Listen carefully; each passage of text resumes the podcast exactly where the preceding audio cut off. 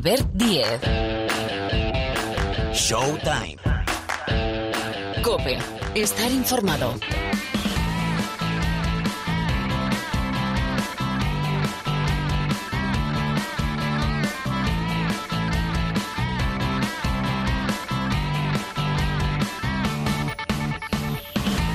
¿Qué tal? ¿Cómo estáis? Hola, bienvenidos una semana más al rincón del baloncesto de la cadena Cope. Esto que suena tiene nombre propio, Showtime. Ya desde hace muchísimos años. Mira, no me he parado a pensar desde hace cuánto. Bueno, pensaré para la semana que viene. Que sí, que estamos aquí, que ha habido un motivo fantástico para demorar un poquito, en este caso un día, hemos salido el miércoles esta semana y no en martes, la grabación de Showtime y ese motivo tiene nombre propio, nombre y apellido, se llama Pau Gasol. Vamos a hablar mucho de él. Es el gran nombre propio en el planeta baloncesto de esta semana y bueno, sin duda, una de las noticias de este 2021. El regreso de Pau Gasol al Fútbol Club Barcelona.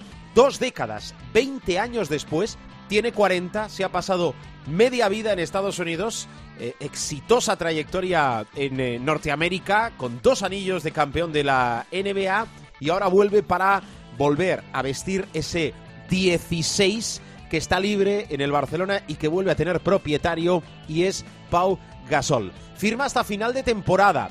El dinero no es una prioridad, tanto que va a cobrar la parte proporcional del salario mínimo que marca el convenio, con lo cual menos de 30.000 euros. Y a final de temporada hablaremos. Es un gran fichaje para redondear una plantilla fantástica a las órdenes, bueno, de quien fue su compañero en la pista y ahora va a ser su entrenador, Sarunas Jasikevicius. Va a tener minutos de calidad, pero hay que ir con calma. Primero para ver a Pau Gasol en nuestro país, en España, en Barcelona, y sobre todo para volver a ver a Pau en una pista de baloncesto. Pero sí que podemos escuchar a Pau hablando ya como nuevo jugador del Barça. Vuelvo a casa, comienzo esta nueva etapa en el Barça, con la gran ilusión de regresar al equipo en el que crecí y me formé como jugador. Estoy muy agradecido por esta oportunidad. Quiero poner mis habilidades y experiencia como jugador a disposición del equipo al mismo tiempo que siga progresando en mi estado de forma física y pueda empezar a coger ritmo de competición. Llego con ganas de dar lo mejor de mí al club y a la afición en un momento clave de la temporada. Lleva dos años parado, pero lleva casi tres arrastrando esa lesión en el pie izquierdo que entendemos por lo que sabemos de Pau, por lo que él dice con ese ritmo de competición que va cogiendo y sobre todo con las imágenes que él en las redes sociales ha colgado ya con entrenamientos de contacto y con entradas, por ejemplo, a canasta que está superada. Pero hay que tener mucha prudencia y mucha calma. Va a ser este Showtime casi un monográfico sobre Pau Gasol, pero sobre todo con mucha opinión.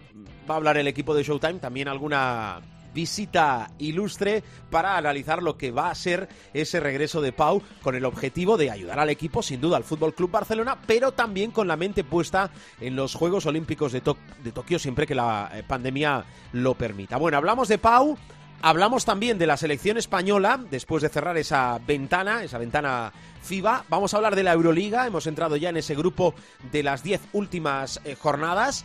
Y bueno, vamos a hablar de muchísimas más cosas. El Supermanager, que también vuelve, porque vuelve la Liga Endesa. Showtime. El sonido, sonido Martínez, Jorge Martínez en la sala de máquinas. El saludo de Albert Díez al micrófono. Pau y más cosas, pero sobre todo Pau aquí en Showtime.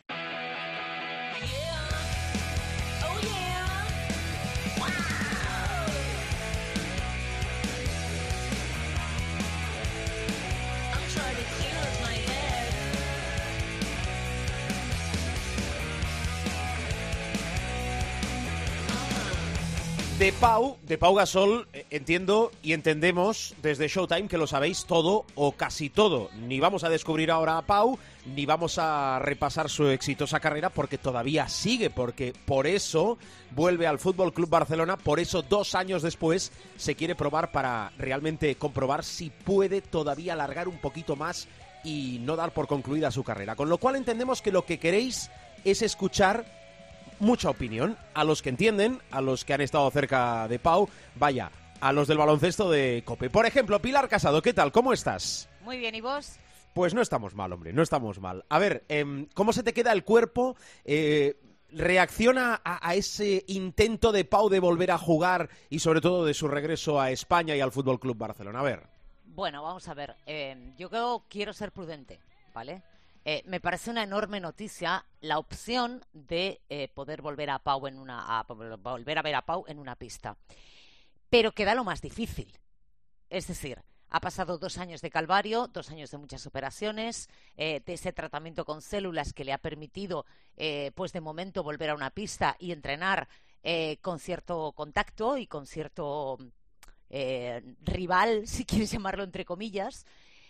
pero ahora queda la recta final que es ver si efectivamente eh, en un ritmo eh, de competición y en un ritmo de entrenamientos, y no es precisamente Manco el que va a tener el Barça, cualquiera de los equipos eh, que están inmersos en la Euroliga, si efectivamente en ese ritmo alto de competición el pie no sufre, él no tiene dolor y si puede, digamos, alcanzar una velocidad de, crucero. Eh, que eso nos dará la pista de si realmente puede estar con la selección en los Juegos de Tokio. Es decir, queda un paso y queda el paso más importante, porque evidentemente si empieza a entrenar con contacto, si empieza, eh, hombre, yo entiendo que a lo mejor eh, jugar tres partidos por semana, pues a lo mejor puede ser un poco de locos en estas circunstancias. el mejor que nadie sabe lo que, lo que debería o los médicos que le traten ver qué dosificación necesitaría en este tramo final y tan decisivo de las competiciones en Europa. Y ver si efectivamente eh, está para que bueno pues pueda jugar y pueda eh, hacerlo ya te digo sin el más mínimo sufrimiento. Mm, creo que es un paso muy muy muy importante pero creo que queda digamos iba a decir lo peor no queda lo más complicado no Sí, sí, que, es, eh, que vuelva a, pisar, pero para competir una pista de baloncesto. Claro, porque em, una cosa es que puedas más o menos jugar, pero otra cosa es eh, que lo puedas hacer a un nivel tan alto y tan físicamente exigente. Porque los juegos, que es el, a lo que va encaminado toda esta decisión y poder volver a jugar al baloncesto, eh, no estamos hablando de una pachanga.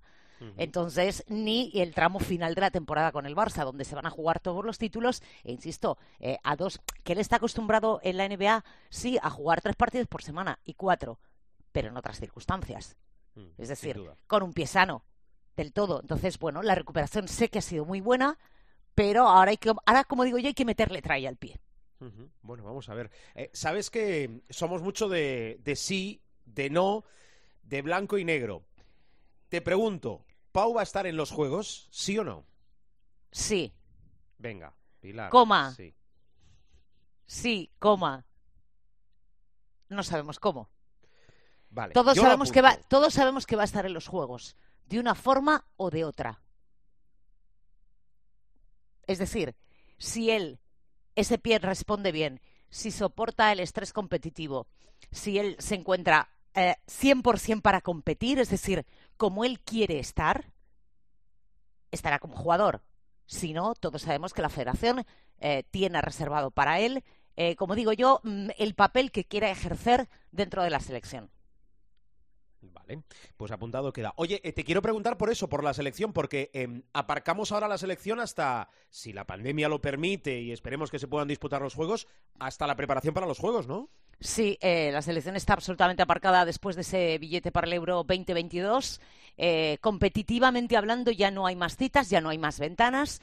Eh, la selección, te cuento, la Liga Endesa tiene que acabar y, por tanto, todas las ligas europeas tienen que terminar máximo el 16 de junio es decir, ya no se puede jugar el 16 de junio porque recordemos que están en pie los cuatro torneos preolímpicos que deben dar eh, los últimos cuatro billetes para Tokio. Entre otras cosas, en nuestro grupo de los Juegos hay un rival de ese preolímpico de Kaunas. Hay cuatro torneos y eh, faltan cuatro billetes.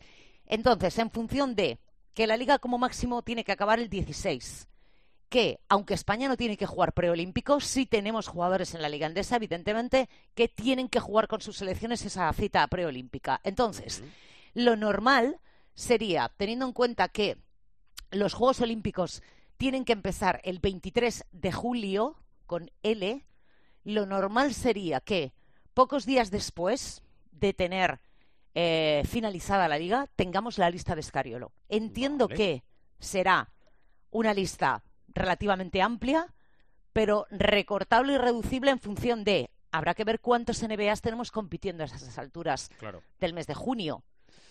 Lo normal, quizá, es que haya uno, que a lo mejor pueda ser Mark, ¿no? Hmm. Que yo creo que Mark y Vaca quizá son los que más eh, largo eh, recorrido pueden tener esta temporada la NBA porque sus equipos eh, se metan en playoffs y vayan pasando rondas. Y a partir de ahí, pues una preparación relativamente corta e intensa, porque el 23 de julio es que prácticamente los jugadores se van a quitar las zapatillas de la liga y se van a poner las de la selección. Es decir, puede haber de descanso probablemente una semana, pero no más. Bueno, apuntate estas, estas fechas ¿eh? que nos ha dicho eh, Pilar. Em, Pilar, voy con más cosas. La semana que viene, bueno, es que vuelve también la... Bueno, tenemos de La- todo. Te falta una cosa. ¿Has dime. hecho quiniela de cuando juega Pau por primera vez o no? No, no, de- de- va- vamos poco a poco. Va- vamos, a hacer, vamos a hacer una cosa. Lo vamos a hacer por capítulos. De momento vamos a ir a, a lo, a lo- a lo más lejano, que es que si va a estar en los juegos. En Y el como capítulo aterrizar 1... A partir del 7 de marzo, Hmm. eh, pues ya preguntamos. Pero vaya, eh, por lo que sabemos, apunta, es decir, si hablamos de minutos de calidad, partidos de calidad, apunta a abril, con lo cual hablaríamos playoffs, empezando por playoffs Euroliga.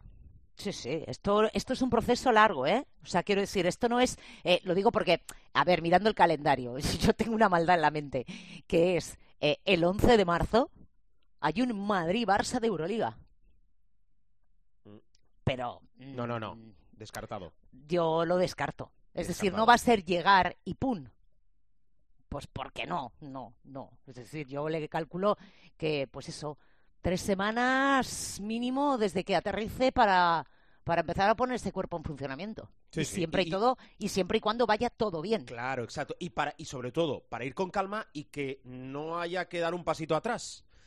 Pero bueno, mm, vamos con calma, que de momento la noticia es buena, estamos todos muy ilusionados, eh, sobre todo por la cercanía. Bueno, es, es, está muy bien, pero con calma.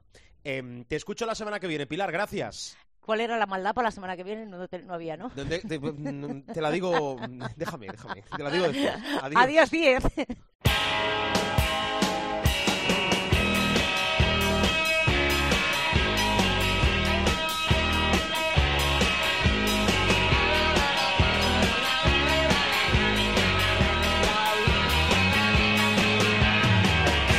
Más cosas en Showtime, pabellones auditivos, las orejas de toda la vida bien abiertas, porque hoy, insisto, entendemos que a ti, a ti, a ti, a ti y al de más allá os interesa opinión, mucha opinión, porque la información ya la hemos venido explicando. Opinión con Miguel Ángel Paniagua. Hola Pani, ¿cómo estás, profe?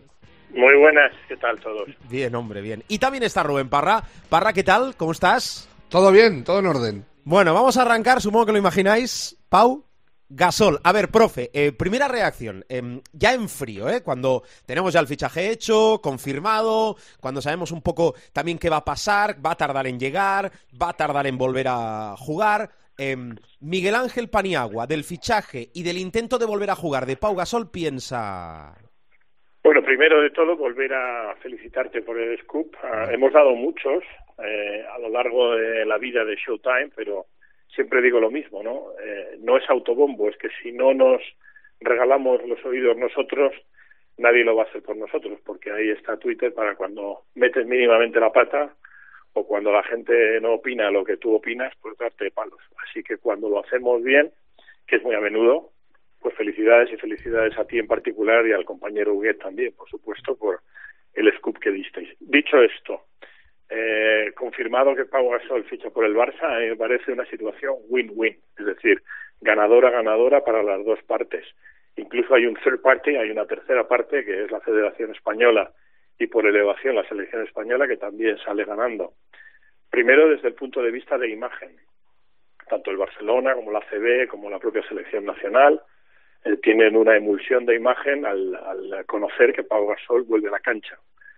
Eh, dicho esto, eh, la cuestión es cómo vuelve a la cancha Pau Gasol. Claro. Entonces, aquí hay que hacer un warning, hay que hacer una advertencia al público en general, a ese que tú decías, a ese, a ese y a aquel.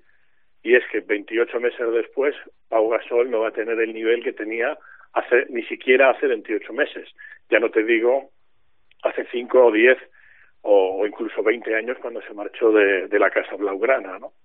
Eh, probablemente todo vendrá dictado, como hemos dicho a lo largo y ancho de muchos programas en donde se especulaba, y recuerdo que aquí lo dijimos hace muchos meses que podía volver,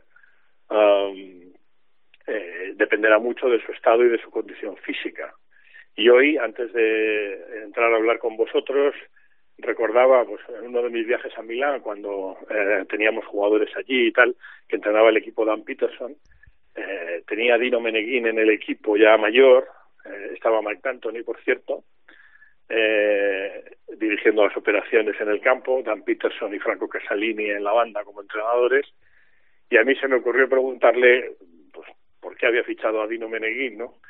Y Dan Peterson uh, me lo dijo en inglés, pero es muy gracioso, pues es que Dino Meneguín con una pierna es mejor que muchos con dos piernas y Franco Casalini ya dio incluso alguno con tres. Eh, de manera que aquí también estamos en ese factor, es decir, si el físico le acompaña mínimamente, la calidad, la inteligencia baloncestística de Pau Gasol es incontestable, por lo tanto, a poco que aporte, ya va a aportar mucho. Y luego ya para cerrar, también lo hemos comentado muchas veces, eh, cerrar tu ciclo en el equipo en el que empezaste, que es el Fútbol Club Barcelona, y eh, muy posiblemente terminar tu ciclo vital deportivo en la selección española en unos Juegos Olímpicos de Tokio con serias opciones de, de hacerlo muy bien, quiero decir, de, tocar podio eh, en condiciones normales, pues me parece una despedida fantástica para un jugador que, lo repito hasta la saciedad, va a ser Hall of Fame uh, seguro. Hmm, perfecto. Ahora os voy a preguntar un sí o un no sobre Pau si va a estar en los Juegos. Eh, Parra, quiero escuchar tu opinión. Eh, Pau vuelve a España, Pau vuelve al Barça, Pau vuelve a jugar, va a intentar volver a jugar. A Rubén Parra, ¿qué, qué le supone en su mente? ¿Qué le deja todo esto? ¿Qué piensas? Estoy muy en la línea de, del profe, eh, en el win-win-win. O sea, yo lo, añadiría directamente la aceleración de, del tirón. O sea, es, eh, es una ecuación ganadora para todos. Para Pau porque lo puede volver a intentar eh, para el Barça, porque aunque no jugara Pau, eh, solo por darle la oportunidad de volver ya eh, a nivel, eh, para, de punto de vista del, aficionado, eh, es un gesto magnífico, y para la federación porque le han puesto la alfombra, o sea, eh, es lo, lo, idóneo para, para la federación, que Pau pueda estar aquí en Europa, que encima se supone que va a tener menos exigencia que, que la NBA eh, física, eh, no tanto deportiva. De eso habría que hablar también. Eh, yo estoy convencido de que si Pau, por ejemplo, eh, fuera a un equipo pequeño o con pocas opciones en la NBA, tendría menos presión que en el Barça. En el Barça la presión es extrema. Eh, pero hay una cosa que es buenísima. Y es que eh, yo creo que el Barça tiene tal nivelazo que le va a dar oportunidad a Pau de rodarse. O sea, yo me imagino eh, partidos de ACB, los que van ganando de 18 a falta de 8 minutos, o 18, de 20, de 25, no es, no es una butada. O sea, eso el Barça lo ha hecho este año eh, tranquilamente 10 o 15 veces en ACB. Eh, y, que Pau pueda disfrutar de 7 o 8 minutos sin una gran presión para ir rodándose. Yo, yo ese, eh, ese escenario sí lo veo. Eh, también hay que ser conscientes de una cosa. Eh, lo que ha dicho el profe del tiempo que lleva Pau sin jugar. El último partido de Pau es del 10 de marzo del 2019. O sea, casi, casi dos años pero es que el, eh, el, último medio año de juego de Pau, en esa temporada, estuvo lesionado siempre, mm. estuvo con molestias siempre. El último Pau medio decente físicamente hablando, sin molestias y a un rendimiento eh, medio lógico suyo, eh, data de los Spurs y estamos hablando del 25 de marzo del 2018. O sea, son casi tres años del nivel medio normal de Pau. Por eso eh, no podemos exigir a Pau que venga aquí a España y que eh, cuando regrese, ya sea dentro de dos semanas, de tres, cuando debute, eh, mm. que haga 30 puntos y 20 rebotes. O sea, tenemos que ser realistas. Estamos hablando de un hombre que ha pasado por eh, varias lesiones eh, complicadas y que lleva sin jugar al baloncesto al más alto nivel suyo personal casi tres años. Entonces hay que ser paciente y, y, luego eh, estamos en lo de siempre. El no ya lo tienes. Pues todo lo que se sume, todo lo que sea eh, sumar, va a ser bueno. Yo creo que al Barcelona no le puede afectar negativamente, porque con el, ya te digo, con el equipazo que tiene y la dinámica que va cogiendo el equipo de, de Saras, eh, todo lo que sea eh, a poco que sume le va a venir bien eh, a la selección tres cuartas de lo mismo y Pau pues, pues igual, si estaba parado, o sea, eh, peor que parado no puedes estar. Yo creo que hay que ser optimista y ver qué pasa, pero tampoco poner un nivel de exigencia de no, no quieras ver al, al Pau All-Star. Bueno, escuchándos, entiendo que lo que voy a preguntar ahora de momento yo os imagino lo que vais a responder, pero, profe, ¿Pau va a estar en los Juegos? Bueno, es que aquí no, si me permiten, no te puedo responder con un sí o un no, porque eh, el lazo con que depende de su condición física, ¿no? Pero sí te puedo responder con una interjección de que me sale del alma, que es ojalá. Ojalá. Ojalá porque, porque eh, como he dicho antes, sería el colofón ideal a una carrera del mejor jugador español de baloncesto de todos los tiempos, sin discusión, y, y creo que además muy merecido, porque lo que, lo que ha dado Pau Gasol al, al deporte español, primero al baloncesto y luego por elevación al deporte español, es tremendo y me parecería incluso un acto de justicia.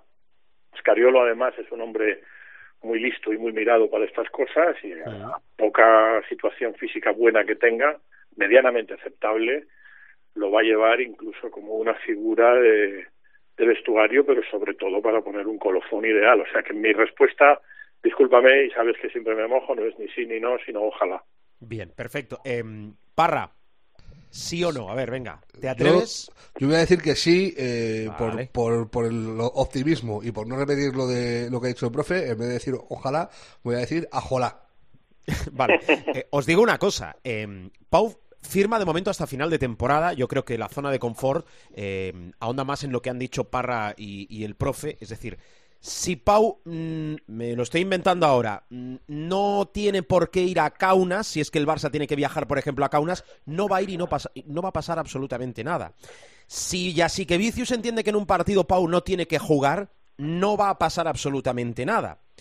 Dicho esto, primero que acabe la temporada. Bueno, primero que pueda volver a jugar. Después que acabe la temporada. Después que lo veamos en los juegos. Y después, la temporada siguiente, vamos a ver qué pasa. Hay un Eurobásquet también al final. Pero bueno, paso a, paco- eh, paso, a paso, que si no lo, fío muy largo. Em, os pregunto por la Euroliga.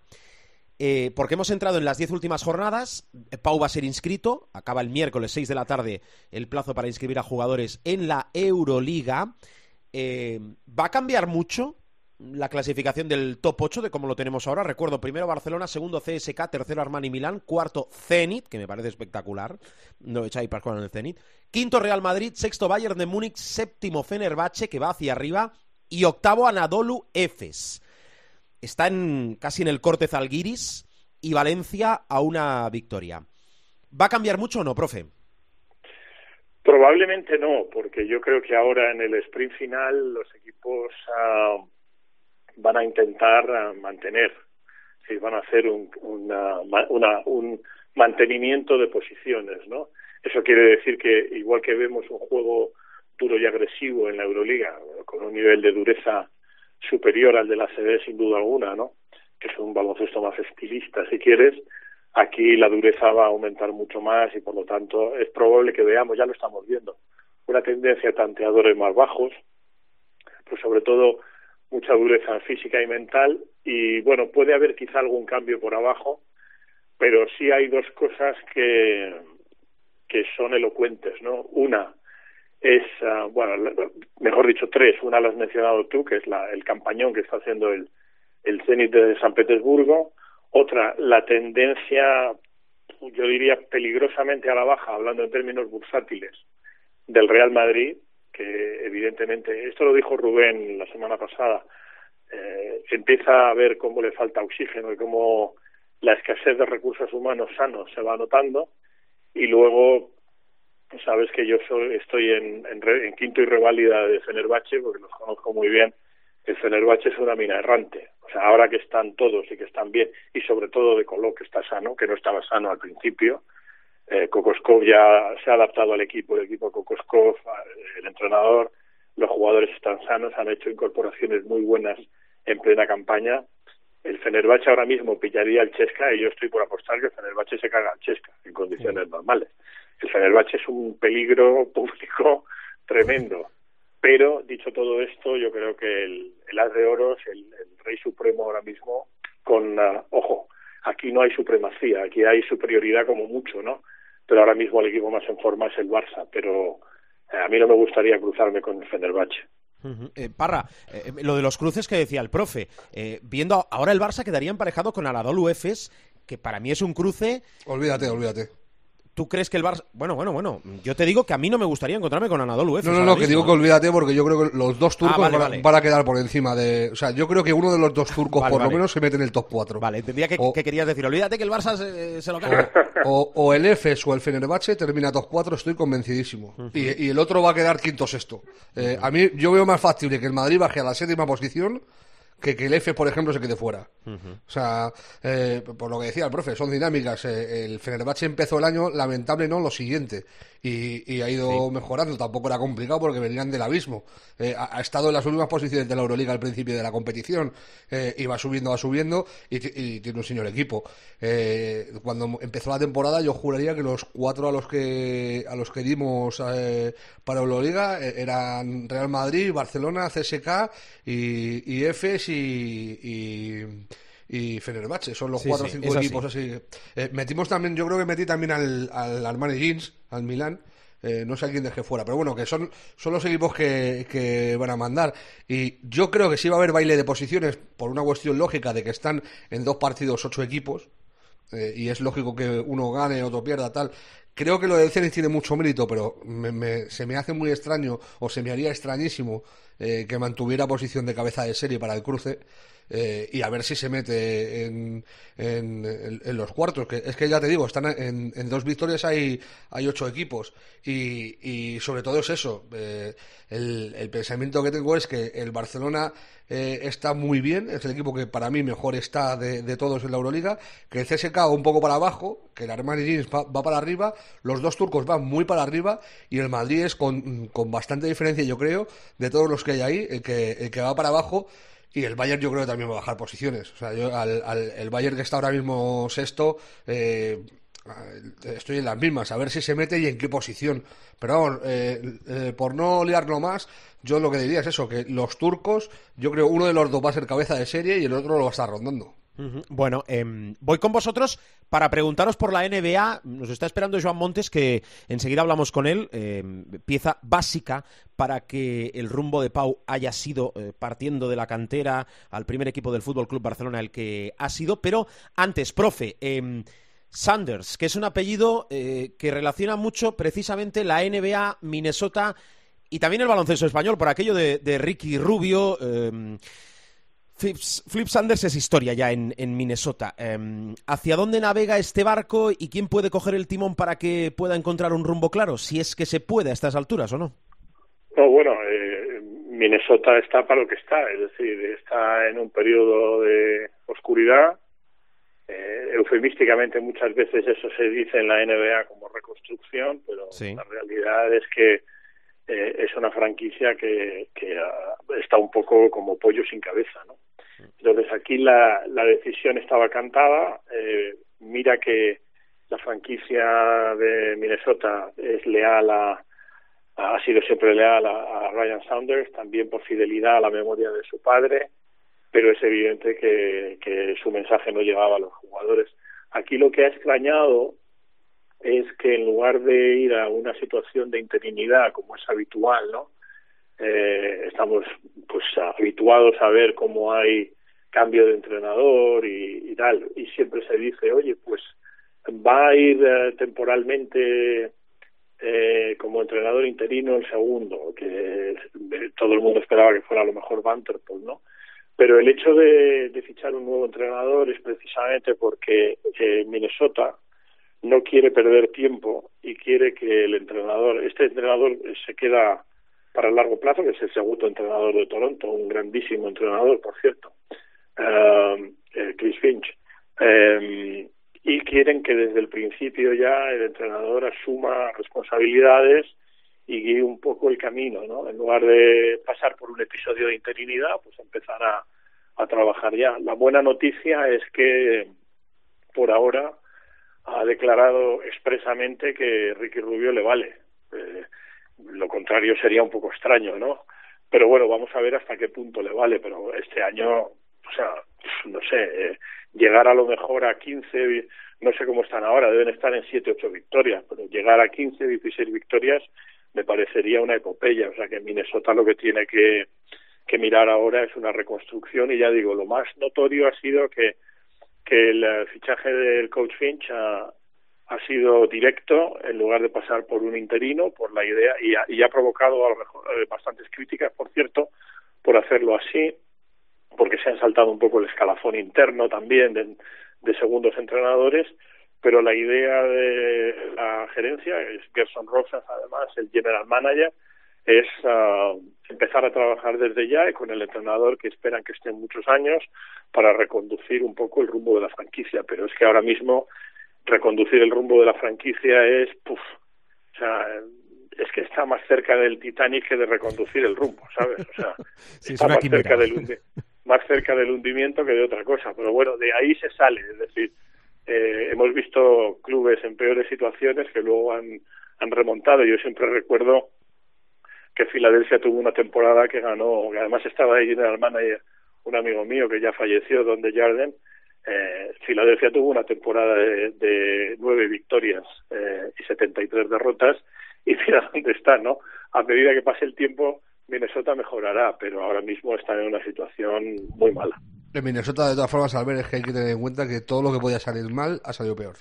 O sea, han perdido a, a Gran Anthony Towns un mes y pico, eh, primero por la lesión que tuvo de muñeca y luego por, por el COVID ha estado casi un mes fuera. Y, y se le suma la baja de Daniel Russell son sus dos jugadores pivotales. Eh, Daniel Russell va para largo, además. Si a eso le sumas que Ricky no ha tenido eh, su mejor temporada, no está teniendo su mejor temporada, Juancho también ha estado eh, muchísimo tiempo fuera. Eh, bueno, tienen un montón de bajas, no voy a enumerarlas todas. Y que Anthony Edwards empieza ahora a dar nivel de algo parecido al número uno del draft, pero el, el primer cuarto de la temporada ha tenido un perfil bajísimo, pero bajísimo eh, pues es que la, ecuación se, se, resuelve muy fácil. Si, si todo lo que puede ir mal va, peor, pues es, lo que tenemos. Eh, a Minnesota con siete victorias y estoy, yo estoy muy con el profe. Eh, va a estar, o sea, si llega a las 17-20 victorias va a ser un milagro. Bueno, vamos a ver cómo quiere jugar Finch. Como mínimo vamos a fijarnos en eso, cómo eh, y con quién. Parra, a ver, suplentes del All-Star. Lo que no te gusta es que no esté Domantas, es, decir, Sabonis. Pero, pero eh, eh, en general, eh, dinos lo que hay y lo que a ti te falta, más allá de Sabonis. A ver. Voy a decir lo de Sabonis, eh, lo primero, eh, él está promediando 21 puntos, 11,7 rebotes, 5,7 asistencias, un robo y casi un tapón por partido. Está en su mejor temporada de largo y está sosteniendo a, a Indiana con todas las bajas que ha tenido también Indiana. Eh, recordemos la marcha de, de, de Oladipo a, a, Houston y que no han podido contar con Caris Lever, que era el, re, el repuesto porque le descubrieron el carcinoma en, en el riñón, ha sido operado. Están diciendo que lo mismo para, para abril puede volver Lever, lo cual me parecería una magnífica noticia, que ya está empezando a tirar, eh, no entrena, pero está empezando por lo menos a tirar, que es una, es una grandísima noticia. Más allá de lo de Demantas Sabonis, te voy con los suplentes. En el este, eh, Harden, evidente, cae por su propio peso. Jalen Brown, eh, temporadón, cae por su propio peso. Eh, Zach Lavin, eh, de Chicago, el equipo es una banda, pero él es un figura, cae por su propio peso. Nikola Vucevic, que si no estuviera en Biz en el este, sería el mejor pívot de, de, esa conferencia de largo. Está haciendo un temporadón que no le llega para luchar por el MVP, pues seguramente porque está en Orlando, pero temporadón. Randall, que después de 10-15 años perdí, perdí la cuenta de lo que llevamos mofándonos de los Knicks, eh, los ha hecho un equipo decente. Eh, y, merece estar ahí. Y luego Ben Simmons, que como es el mejor equipo del este, pues han metido a dos, a, a en el titular y a Simmons en el suplente. Amigo, por Simmons o por Tatum, eh, eh, que es el otro que está también en el equipo. Tatum es un jugadorazo, posiblemente sea de los cinco mejores en los próximos diez años, pero no está haciendo una temporada regular eh, eh, a, un estándar de, de, de All-Star. Está teniendo muy buenos partidos porque es muy bueno, pero también está teniendo partidos malísimos. Y, y la marcha de Celtics es la que es. Eh, yo, vamos, que Sabonis no esté y que esté Tatum o, que esté incluso Ben Simmons, yo, yo metería antes a, a Domantas pero bueno. Y luego en el este, pues tres cuartas de lo mismo. Anthony Davis, que está porque está, pero no va a estar porque está lesionado. O sea, le han metido, pero eh, Adam Silver tendrá que buscar sustituto. Paul George, merecido, eh, pese a las ausencias por lesión, eh, ha estado a un grandísimo nivel eh, junto con Kawhi Leonard en Clippers. Dave Lillard, que hay muchos que, incluso le pedían por delante de, de Doncic en el equipo titular, yo no estoy de acuerdo, pero temporadón también de Damian Lillard y cada vez está mejor, o sea, va para arriba. Gobert y Donovan Mitchell son el mejor equipo de la liga Utah Jazz eh, y, son la pareja dominante, no hay, no hay dudas al respecto. Eh, y luego los dos que me chirrían un poco más, eh, Zion Williamson, que le meten porque es Sion Williamson, porque es un tío que vende mucho, que da espectáculo y qué tal, y ya es su segunda temporada y tiene que entrar en el Star, pero con la temporada que está haciendo eh, los Pelicans, a mí me chirría mucho que esté, y luego Chris Paul, que yo para meter a Chris Paul, si quieres eh, premiar a la temporada de, de Phoenix, mete a Devin Booker. Yo metería antes a Devin Booker que Chris Paul. Y yo comprendo que es el general en pista, que es el que manda, tal, pero sobre todo lo que es es el presidente de la asociación de jugadores. Y aquí vamos a hacer la votación para no molestar. Es, es la opinión que a mí me da. Y, y luego, eh, me, no es que me duela, pero me chirría también bastante que no haya nadie de los Spurs. O sea, con el año que están haciendo los Spurs, con el equipo que tienen, que el meritazo que tienen los de Popovich un año más, que no estén ni de Rosen, o incluso te diría eh, de John T. Murray, que está haciendo un temporadón, pues, pues qué quieres que te diga. También me, me, me llama la atención, por ejemplo, que Sion Williamson vaya por delante de ellos dos, cuando los Pelicans eh, están haciendo una temporada a bandazos y, y los Spurs están siendo uno de los equipos más serios de la liga. Bueno, pues eh, apuntado. La semana que viene vamos con nuestra tertulia habitual de, de la NBA, exclusivamente de la NBA. Pero bueno, cositas como Don Perdona, Albert. Dígame usted, Paniagua. Sí, nada, al hilo de lo que dice Rubén y de lo que estamos hablando de los Sí, es la primera vez que yo recuerde, claro, tampoco había Twitter ni redes sociales, pero es la primera vez que yo recuerde que un jugador, bueno, el jugador más carismático que hay en la NBA ahora mismo y en el baloncesto mundial, que es LeBron James, directamente metió un palo por la no inclusión de Devin Booker. O sea, ha dicho literalmente, no hay un jugador al que se le falte más al respeto que a Devin Booker. Porque eh, Rubén tiene toda la razón. Es decir, si tienes que incluir a alguien de Phoenix, que lo están haciendo bastante bien, pues tienes que incluir a Devin Booker antes que al jefe de la asociación de jugadores, porque, bueno, al fin y al cabo esto, el All-Star no es política, pero también responde mucho al hecho de que los jugadores en general están muy calentitos por la celebración del All-Star. El más calentito de todos los calentitos es LeBron James, y como es el, el jefe, o como diría Guardiola, ya sabes, ¿no? El, amo, pues ha, ha tuiteado un tuit contundente, contundente, no, lo siguiente, diciendo eso, ¿no? Que os he dicho que, que Devin Booker es el jugador al que se le falta más al respeto en toda la, la liga. Bueno, luego ha puesto otro y ha dicho, y, y Lillard el segundo. lo, lo mismo, o sea, el mismo tweet que Ese no Booker ha había puesto, y, y Lillard el segundo. Ese no le había visto. Ya que estoy enfadado, Bueno, disparo y señalo. Vale, bien. Lillard al fin y al cabo está está incluido, ¿no? Se puede discutir si por Doncic en el primer equipo o no, pero bueno, al fin y al cabo está incluido. Y otra cosa que ya que ya puestos a hacer el All-Star Sí. y dado que las plantillas son de 14, 15 jugadores, pues bueno, muchos de estos rollos de el- el- lo que llaman allí el snap, ¿no? Que es el que el robo, ¿no? El que te han robado la posibilidad de estar en All-Star, pues ya que hay 14 y el juego es cada vez más el partido en sí es cada vez más cachondeo y tal, pues ah, hombre, mete 14 jugadores y así por lo menos te quitas el 90% del rollo este de a quién han puesto, a quién no han puesto, puesto que además, repito, si las plantillas normales ya son de 14, 15 jugadores, te da lo mismo tener 12 jugadores en, en el roster, en la, en la plantilla final del partido de las estrellas que 14, porque al final van a jugar todos en, en lo que cada vez es más una, una pachanga, ¿no? Por cierto, lo otro que falta es Middleton, ¿eh?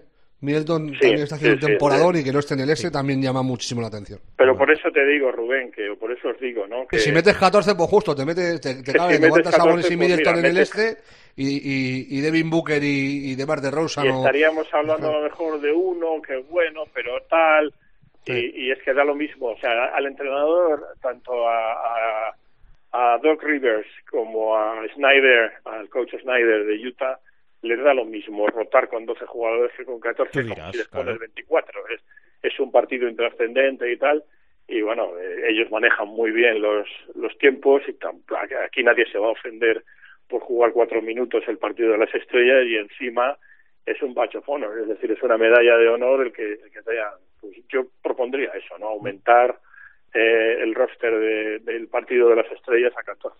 No entiendo cómo la NBA, que controla absolutamente todo, porque siempre hay mucha controversia. Este año más, por también esas discrepancias en que por la pandemia se celebre el All-Star. Bueno, iba a decir, esta semana hemos salido el miércoles eh, que ha sentenciado el animalito Doncic a Boston, que lo de Boston también es para analizarlo y, y hablar tranquilamente, y que parece eh, que Brooklyn ha estabilizado eh, la, la línea del equipo. eh, insisto, a miércoles son siete victorias seguidas, es decir, que se han acostumbrado a ganar. Sin Durán. Bien apuntado. Ojito al- con eso, ¿eh? Algo más, Parra, en un flash. Pues básicamente los Lakers no levantan cabeza desde que se ha lesionado Davis, eh, que han perdido tres partidos, el último contra los Wizards en la prórroga, después de ir 17 arriba, y que lo van a tener en negro. O sea, eh, sin, sin Anthony Davis eh, obligan a LeBron a jugar 38 minutos, es el que más está jugando en las últimas dos semanas. O sea, el jugador, uno de los más veteranos de la liga, y es el que más minutos está jugando, está tirando del equipo, pero él solo eh, no puede. Aparte de la baja de Davis, se, se junta la de Dennis Schroeder, que es el, el segundo anotador de- del equipo, después de, o sea, el tercero, el segundo después de LeBron y de, y de Davis. Eh, el tercer anotador del equipo tampoco está. eh, es, muy complicado. Han hecho un movimiento, por cierto, curioso. Han cortado a- a Quinn Cook, que es una cosa que yo no me explicaré jamás. eh, por qué le ficharon el año pasado, le cortaron, lo han vuelto a fichar y lo han vuelto a cortar. No ha jugado prácticamente nada. Y los Rockets eh, le garantizaron el, el contrato a DeMarcus Cousins para luego dejarle libre. Han dicho que es que ha sido tan profesional y se ha esforzado tanto, ha estado tan serio durante las turbulencias en Houston por el caso Harden, que han querido premiarlo pagándole el contrato íntegro para luego dejarle libre. Eh, yo me he hecho una ecuación así, eh, X cuando tiene al cuadrado, eh, tal, infinito, y, y me sale que de Marcus Cousins puede ir a los Lakers perfectamente pasado mañana. vamos. Bueno, pues nada, la o semana... antes. O antes. Pasado mañana o antes. Y luego, hombre, esta es la semana de tu scoop, obviamente sobre Pau Gasol, pero aquí dijimos hace tiempo, a pregunta tuya, Albert, de qué hacemos con Dallas, que había que mirar el tema Porzingis. Eh, y podemos adelantar o afirmar que Porzingis está en el mercado. Hola. Sí, sí, digo, no, no sé si vas a añadir algo. No, no, digo que Porzingis está en el mercado. Porzingis está en el mercado. Me, me- Sí, me señor. gusta que el, el- el- el profe siempre se despide con algo. Y con algo sustancioso. Me, sorprende muchísimo porque Dallas debería buscar sumar antes de restar. O sea, meter a otro con Porzingis y con Doncic antes de que salga Porzingis. No es mal debate ese de si el Porzingis de un 24 de febrero de 2021 suma o resta. Hombre, o cuando, sea está, estancado. cuando está suma, ¿eh? son casi 20-25 puntos por partido y, y Pero tú 12 quieres que esté 12 siempre. ¿no? No solo a veces. Claro, esa es la Claro, cuestión eh, aquí la, la cuestión está en que si eh, está confirmado, ojo, está en el mercado, quiere decir que Dallas escucha ofertas. Eh, eso no quiere decir que esté eh, escrito en sangre que vaya que, a la, que la hayan vendido, pero que, pero que Claro, el hecho pero de que ya esté en el mercado, mercado, es, lo es- cual es ya es- llamativo. Ya es una noticia, efectivamente, como dice Rubén, llamativa, que adelantamos. Ah, y eh, yo sospecho que la idea es eh, pegar un zurragazo, es decir, intentar ir a por un tío eh, de un nivel. ah, Sí, un. Beal de la vida, una cosa así. ¿sabes? Sí, un nivel altísimo que permita a Dallas tener de momento dos estrellas y luego con otra con otro enjuague pues tener dos y media o tres para poder competir en condiciones eh, normales contra unos Lakers o contra unos Clippers o contra Utah ahora mismo, ¿no? Pero pero sí sí es ah, es algo que yo no sospechaba. Yo también era de la idea de Rubén de bueno mantenemos a Porzingis y buscamos un tercer hombre nunca mejor dicho, pero eh, claro, para intentar ir a por una mega estrella, pues ah, probablemente ponen a, a Porzingis en el mercado para que esa relación debe haber que siempre explicamos eh, que son los traspasos en la NBA, que no son unilaterales como en el fútbol o en el baloncesto europeo, donde tú pagas una cantidad por el jugador y punto, pues ah, yo supongo que ahí eh, el contrato de Porzingis, el carisma que pueda tener Porzingis, lo bien que le pueda venir a un equipo, a un entrenador que quiera mejorarlo salvarlo, como quiera llamarlo, pues ah, lo ponen en el mercado a la espera de que haya una transacción que les permita tener, pero van a por una mega estrella, claramente, si no se quedan con él, evidentemente, si no se quedan con Porzingis. Noticia Paniagua. Eh, venga, ahora sí, cerramos, que, que no tengo más tiempo. Parra, eh, partidos, eh, ¿qué hay que ver? O sea, que no hay que perderse en la semana en curso. Pues lo voy a poner complicado por las horas, pero en la madrugada del jueves a las 4 de la mañana, de, del jueves al viernes, juegan los Lakers con los Jazz, eh, los Lakers mermados con los, con los Jazz en, en modo eh, todoterreno, pues lo mismo les pasan por encima. Eh, luego, el, el sábado a las 4 de la mañana, eh, hay un bonito duelo también Lakers contra Portland, Damian Lillard contra LeBron. El domingo hay dos partidazos. En la madrugada del domingo, eh, del sábado al domingo a las dos y media, los Nets juegan contra los Mavericks, o sea, Doncic contra eh, Kyrie Irving, eh, Harden y, veremos si Durant. Yo creo que no va a llegar al, al, a ese partido, pero bueno. Y el domingo a las nueve y media, en horario fenómeno, Milwaukee Bucks los Ángeles Clippers, que es un partidazo en toda regla. No está mal el menú, ¿eh? Bueno, pues ya sabéis, apuntado queda. Miguel Ángel, feliz semana y gracias. Y igualmente a los dos, un abrazo. Un abrazo muy fuerte, profe, nuestro profesor en la COPE, Miguel Ángel Paniagua. Parra, cuídate mucho y abrazo. Igualmente, un abrazo. Un abrazo.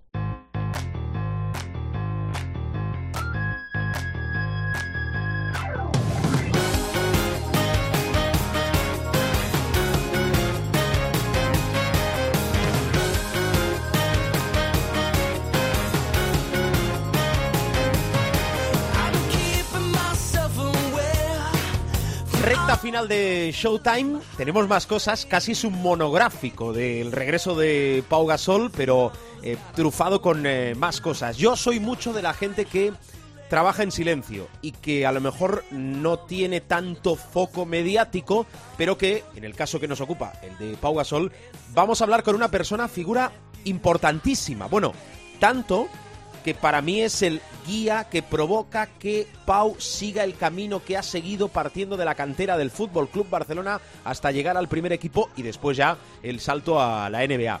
Es Joan Montes. Joan, ¿qué tal? ¿Cómo estás? Eh, bien, bien, todo bien.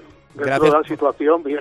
Sí, bueno, es verdad, es verdad. Que esta pregunta, que muchas veces eh, era, era como un formulismo, un mero formulismo. ¿Qué tal? ¿Cómo estás? ¿Cómo te va la vida? Desde el 14 de marzo de 2020 cobra muchísima importancia. Bueno, pues sabiendo que estás bien, te agradezco mucho que nos atiendas.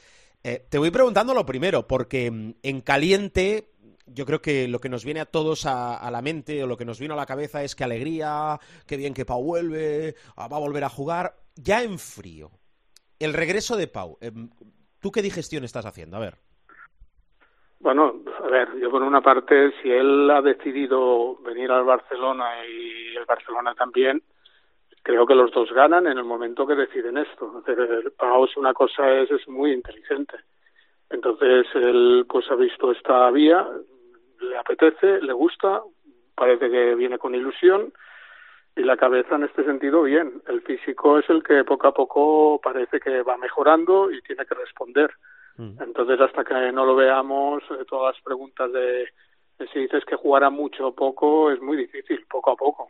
Claro, eh, primero hay que, yo creo, dejarle claro a, la gente, y lo venimos haciendo también en, en, los minutos que llevamos de programa, es que estamos hablando de un deportista de primer nivel que lleva dos años. Podemos poner un poquito más, porque el último partido sí es de hace dos años, pero la lesión ya la arrastraba meses antes, pero lleva dos años parado con la edad que tiene, que es 40 años, aunque se cuida muy bien Pau Gasol, pero también de aquel Pau Gasol eh, que tú gestionaste, eh, sobre todo su talento en el Fútbol Club Barcelona, son 20 años. Ha cambiado mucho, ha cambiado mucho su mente, su físico, ha cambiado mucho su juego también, Joan. Ha cambiado todo. Antes era un jugador que corría muy bien el campo, muy joven, a lo mejor no con tanta experiencia, no tan fuerte, poco a poco se fue cada vez más fuerte entonces él ha mejorado en experiencia, en, cada vez tiene más, más fuerza, pero también es cierto que las piernas, si no las tienes fuertes, depende de dónde juegues, te puede costar más. Entonces ha habido un cambio brutal. Aparte ahora tiene un currículum bestial que de cara al contrario también es importante y a los árbitros también. Entonces hay muchas cosas que han cambiado. Cuando era jovencito lo, el arbitraje, aunque parezca que no, pues al, al joven le pita más faltas, ¿no? Claro. Mm, ¿Qué juego vamos a ver eh, eh, en Pau? Quiero decir, hablamos de minutos de calidad. Yo creo que en eso coincidimos, ¿no? Por, la situación. Viene de una lesión, viene de un tiempo parado de inactividad muy prolongado, em, entra en una dinámica de un equipo que está hecho. Cuando hablamos de minutos de calidad, podemos entender 10, 12 minutos. Vamos a ver el minutaje. Eh, según nuestras informaciones, si vuelve va a ser a partir del mes de abril. Tiene que entrar en una dinámica de equipo. Eh, en la pista lo ves más alejado del aro. No sé. ¿Qué te imaginas? ¿Cómo, ¿Cómo va a ser el Pau Gasol que salte a una pista de baloncesto ahora? Bueno, todo es una suposición y de imaginar podemos imaginar todos. Porque actualmente el que más lo sabe va a ser él Entonces él sabe cómo está entrenando, él sabe la fuerza que tiene, sabe cómo va su pie. un ejemplo es Margasol. Margasol cada vez está más alejado del aro. Después de su lesión, pues hay un momento que ahí adentro, pues aparte que hay muchos contactos y las piernas no las tienes muy fuertes, poco a poco te van sacando y no puedes jugar.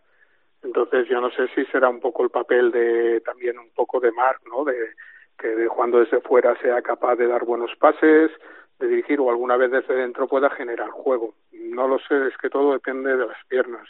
Entonces aventurarme a decir una cosa, no lo sé. ¿Tú recuerdas, eh, no tan solo en el Barcelona, sino en general, que, que tú eres un buen estudioso del baloncesto, algún jugador, cada tipología es diferente, pero para intentar asemejar a algún jugador que después de un tiempo tan prolongado de inactividad y con esa edad más o menos haya, haya vuelto a jugar? Es decir, e, e, ¿es, es factible? Mira, yo tengo...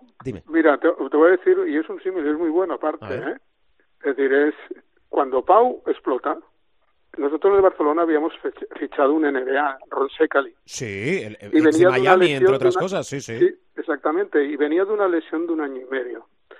Entonces también te tengo que decirte que en aquella época a lo mejor la medicina no era la misma, porque te estoy hablando de hace 20 años, pero, pero él, Ron Secali, estaba jugando 30 minutos. No, él también pensaba que su nivel era de jugar 30 minutos, etcétera, pero los llegó a jugar. Lo que pasa que él falló mucho y pensaba que en Europa ya seguía siendo un básquet eh, muy atrasado y entonces él mismo se, mentalmente yo creo se agobió porque le esperaba más, etcétera, etcétera.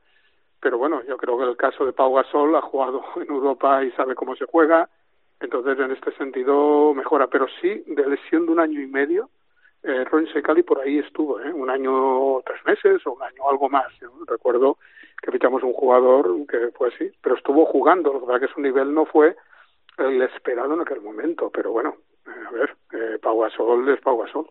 No recordaba yo. Y después, eh, si Pau Gasol es Pau Gasol, ya solo por el hecho de la situación del fichaje y que es un win-win, entendemos todos, para, para, para todas las partes, debe tener, con lo que es Pau Gasol, que yo pienso que come aparte, su derecho a volver a intentar jugar a baloncesto, ¿no? Yo creo, desde luego, y la gente no, no hemos de ser críticos en nada. Nos ha aportado mucho y a veces somos desagradecidos. Él lo prueba, pero que no vayamos todos a ver, bueno, sí, lo vamos a hacer. Por desgracia vamos a hacer así, pero yo creo que hay que dejarle un tiempo, hay que verlo cómo evoluciona y a ver si puede ir jugando minutos y al final puede también acabar en la selección y hacer, ojalá. Yo es lo que creo que tenemos que empujarle todos deseándole y ayudándole desde el nivel de prensa también de decir, bueno, que no, el Pau no es el mismo, el Pau no es el ya veremos. Es decir, que no seamos críticos.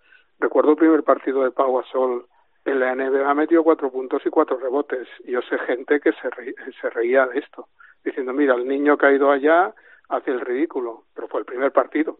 Entonces hay que darle un tiempo, creo yo. Hmm. ¿Sabes lo único que de todo esto que, que al final, y desgraciadamente no cuadra? Que con público el Palau estaría lleno cada partido. Sin duda. sí, sí, estoy de acuerdo. Es una pena, es una pena esto. Es una pena de que el público estaría lleno y si tampoco y las cadenas no fuesen tanto de pago, pues probablemente sería un nivel de audiencia bestial el primer partido de Pau, porque todo el mundo lo seguía en los partidos de Pau, sería estaría muy bien para el baloncesto en la vuelta de Pau, para el baloncesto español y europeo, yo creo que es una mejora muy importante. Mm, muy bien. De audiencia y, pero bueno, es lo que hay. Sí, es lo que tenemos. Eh, desgraciadamente. Pero bueno, poco a poco, venga, que, que, solo podemos ir a mejor y que cada día es un día ganado a la pandemia. Eh, ¿Cómo te va la vida? Bueno, mira, pues hablando de Pau, estoy en el Colegio York de San Boy, que Pau eh, estudió allá igual que Marc. Sí, Y a través de una entrevista que me hicieron en el colegio, el director, que es una, una persona espectacular, me convenció para estar con ellos. Y la verdad que estoy con todos los deportes, se trabaja bien, eh, hay buen feeling estoy por las tardes en extraescolares. Y bien, bien, la verdad no es un nivel competitivo, pero es un nivel educativo y se trabaja bien en muchos deportes. Bueno, hace creo cuatro años leí una entrevista preciosa sobre la vida de Joan Montes en el periódico de Cataluña, sobre su vida, sus orígenes y, y, bueno, tiene una historia fantástica, acostumbrado a gestionar talento, que eso no es nada fácil, porque después por el camino se pierden, se pierden muchos jugadores que tienen mucho talento, pero es que cualquier mínimo desvío del camino afecta.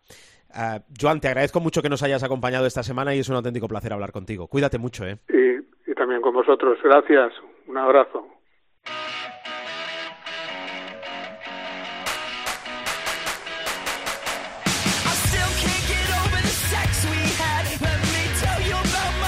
Bueno, y antes de cerrar eh, programa, el supermanager, o sea, José Luis Gil. Gil, ¿cómo estás? Muy buenas, uh, queridos. Pues eh, estoy dándole vueltas. Estoy Haces dándole bien. vueltas. A la cotización de Pau Gasol. Efectivamente. Sabía, ¿Tú cuánto le pondrías? Yo creo que A de ver, inicio va a ser una arrobas. cotización baja eh, 200.000. 200.000. Mm, yo estaba más 300, 300. Es que tiene calidad, ¿eh? Claro, sí, es que, es el- que- pero no- claro, estaría bien que nos dijesen qué variables utilizan para un jugador, en este caso, como es el, el- el caso de Pau, que viene de fuera.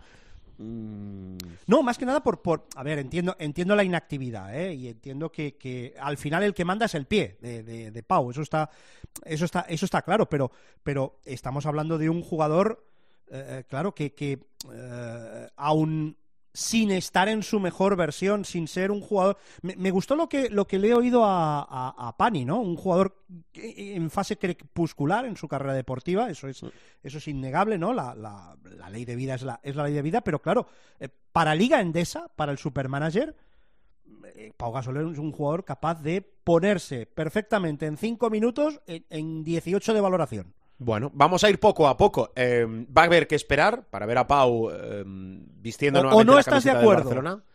Sí, hombre, sí, estoy de Ah, acuerdo. vale, vale, vale. Tanto, además, como va a venir para minutos de calidad y para partidos importantes, y como presuponemos y lo venimos explicando que hasta abril no va a volver a jugar, que puede coincidir con los playoffs de la Playoffs, Euroliga, eh, hay partidos que depende de la situación del Barcelona a nivel de clasificación en la Liga Andesa y teniendo en cuenta esa eh, segunda fase de la competición europea, le pueden servir perfectamente a De Pau rodaje. Claro, para rodarse. Bueno, lo que vuelve es la Liga Andesa el próximo fin Sí, de señor. semana. Sí, señor, sí, señor. Cositas, nuestro equipo. Nuestro equipo, cositas, cositas, he disipado mis dudas. Eh, Sí, Los fieles a perfecto. este podcast sabrán que eh, la semana pasada pues planteábamos unas dudas, como, como por ejemplo eh, Xavi López Arostegui eh, de cara al, al Peña Barça o qué hacer con los bases, mover un poquito los... He disipado mis dudas. ¿Por qué? Pues porque me he visualizado a mí mismo en dos circunstancias. Una, prescindiendo de López Arostegui y que López Arostegui se salga contra el Barça, Sí. y dos, que no acierte con el sustituto de López Arostegui y Xavi se marque pues un 20 de valoración contra, contra el Barça, que puede hacerlo perfectamente, o no, vaya usted a saber. Entonces he elegido. ¿Y qué es lo que he elegido? Echarme al monte. Echarme. Me, me voy a echar al monte. esta A ver, a ver, ponga usted nombres y apellidos. Voy a poner nombres y apellidos. Bases. Marceliño Huertas y Omar Cook. Bien. Perímetro. Clemen Prepelic, Jonathan Barreiro, Xavi López Arostegui y Fabián Coser. Vale, voy apuntando. Tú ves apuntando. Tú- tú- tú- ves apuntando que ya, ya, ya veo que tienes preparada preparado el guantazo cuando llegue. Claro. Pintura, pintura. Gio Shermadini, Walter Tavares, tu amigo, tu hermano, tu socio, tu allegado, Nico Venga. Mirotic. Y vamos a meter a Tobey, de Valencia. Vale. Vale, se cae Entrenador Virutis. José Luis Gil. Entrenador. Madre mía. Vale, que apuntado, yo- yo- perfecto, claro, apuntado. No me, en la veo- no me recámara, veo yo echándoles una bronca a estos, ¿eh? en la recámara, eh, fucking no, ball y esta por, fucking por la cuenta que te trae. En la recámara apuntamos algo. En la recámara, bueno, en la recámara, eh, bases. eh, claro, es que, eh, eh, de hecho, en las últimas jornadas, teniendo como, teniendo como punto de partida las tres últimas jornadas, solo tres bases han permanecido en el 10 o más de valoración. Los dos que llevamos, Cookie Huertas y Novak de Fuenlabrada. Pero claro, Fuenlabrada va a Basconia. Sí. Pintu- eh, perímetro. Ahí sí hay donde elegir. ¿eh? Jugadores que han pasado de 10 o más de valoración en las tres últimas jornadas. Xavi López Arostegui, Víctor Benite, Prepelic, Coser, Meindel, no, Meindel no, Feldain, perdón, de Betis, Beirán, Abramovich, Radonsic, Kalinic, Carroll, Hanga, Jaime Fernández y Kyle Kuric mucho perímetro de Barça, claro. Igual apuestas por Kyle Kuric y resulta que no, que el que se sale otra vez es, es Cory Higgins y esas cosas. O apuestas por Abrines y el que se sale es Hanga. Y pintura. Pivots que han pasado de 10 o más en las tres últimas jornadas. Shermadini, lo llevamos. Tomic, juega contra el Barça. Tobey de Valencia. Brodzianski de Juventud juega contra Barça. Virutis de Obradoiro, quien lo quiera mantener. Harris de Zaragoza. Mirotic y Nacho Llobet de Andorra. Son los únicos que se salvan, que salvan el 10 o más de valoración en los tres últimos eh, partidos. Tampoco es que haya mucho, mucho, mucho hmm. donde elegir más allá de más allá de Aleros, que es, que es un auténtico eh, ahí, submundo a submundo aparte. ¿eh? Claro, y sobre todo a estas alturas de temporada jugadores fiables. Bueno, me quedo con todo esto, Gil. La semana que viene pasamos revista en el regreso de la Liga Andesa después de las ventanas de selección. O sea, pasaremos, pasaremos a revista al menos dos de Arostegui. Ya estamos, ya estamos llorando. No, no, no digas nada. De momento, esa es tu apuesta y nosotros vamos contigo, porque tu equipo es el nuestro. Eh, cuídate mucho, Gil, ¿eh? Te lo vas a pasar bien con Pau, ¿eh, Bribón?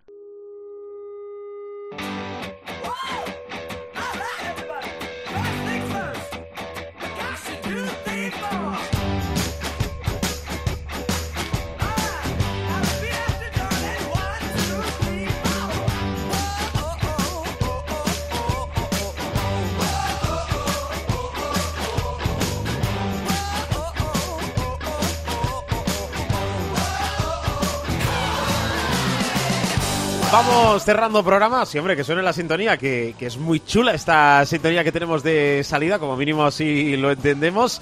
Cerramos este Showtime, bueno, muy especial, que ha provocado que cambiemos el día, nuestro día de salida, que es habitualmente el martes, para salir en miércoles y hablar y mucho de Pau Gasol. Recuerda, para encontrar todos los capítulos, todos los programas de Showtime, www.cope.es y más historias. La semana que viene seguiremos hablando de Pau Gasol, ¿eh? hay que seguir hablando de Pau Gasol, pero también de más historias y con protagonistas interesantes para escuchar, escuchar y descargar tu programa de baloncesto cuando y donde quieras. Feliz semana de baloncesto y sobre todo, cuidaros mucho y mucha salud. Adiós.